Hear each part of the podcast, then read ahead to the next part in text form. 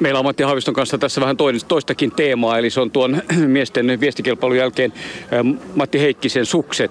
Tässäkö teillä oli niin kuin kovin paikka tähän mennessä kisoissa, että Matti ja se hiihto epäonnistui?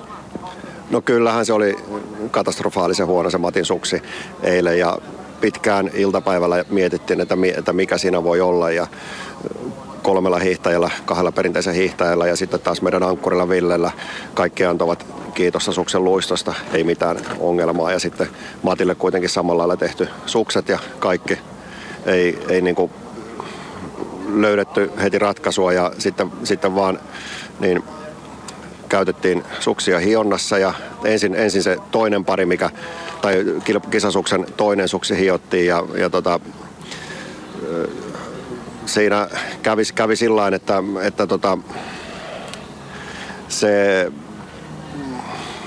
varmasti niin kuin valmistajan hionta tai tehtaan hionta, mikä siinä suksessa oli. Ne on, on ollut hyviä hiontoja ja Matilla on toiminut, mutta se oli jotenkin palannut se hionta, että se ei, se, ei, se voide, pulveri ei tarttunut siihen suksen pintaan, pintaan että vahalla ja siinä luistot, niin kuin vahoilla kun tehtiin suksen testaus, niin se toimi hyvin se suksi ja se oli Matin paras pari vahoilla. Sitten kun siellä laitettiin pulveri, niin se ei mennyt mihinkään. Että se, se oli todella surkea se suksi. Ja, ja tota, sitä jouduttiin poistamaan sitä pohjaa hiomalla niin kuin viisinkertainen määrä, mitä normaalisti hiotaan. Ja sen jälkeen saatiin hyviä tuloksia ja se lähti sitten toimimaan se suksi. Että meillä oli siinä verrokkipari samanlaisella pohjalla ja vierekkäinen pari ja verrattiin sitten tätä Matin kisasukseen siihen, niin sen, sen hiontaoperaation jälkeen tehtiin uudestaan sen kisavoitelu illalla ja kokeiltiin, niin sitten se oli niin kuin aivan eri luokkaa se suksi.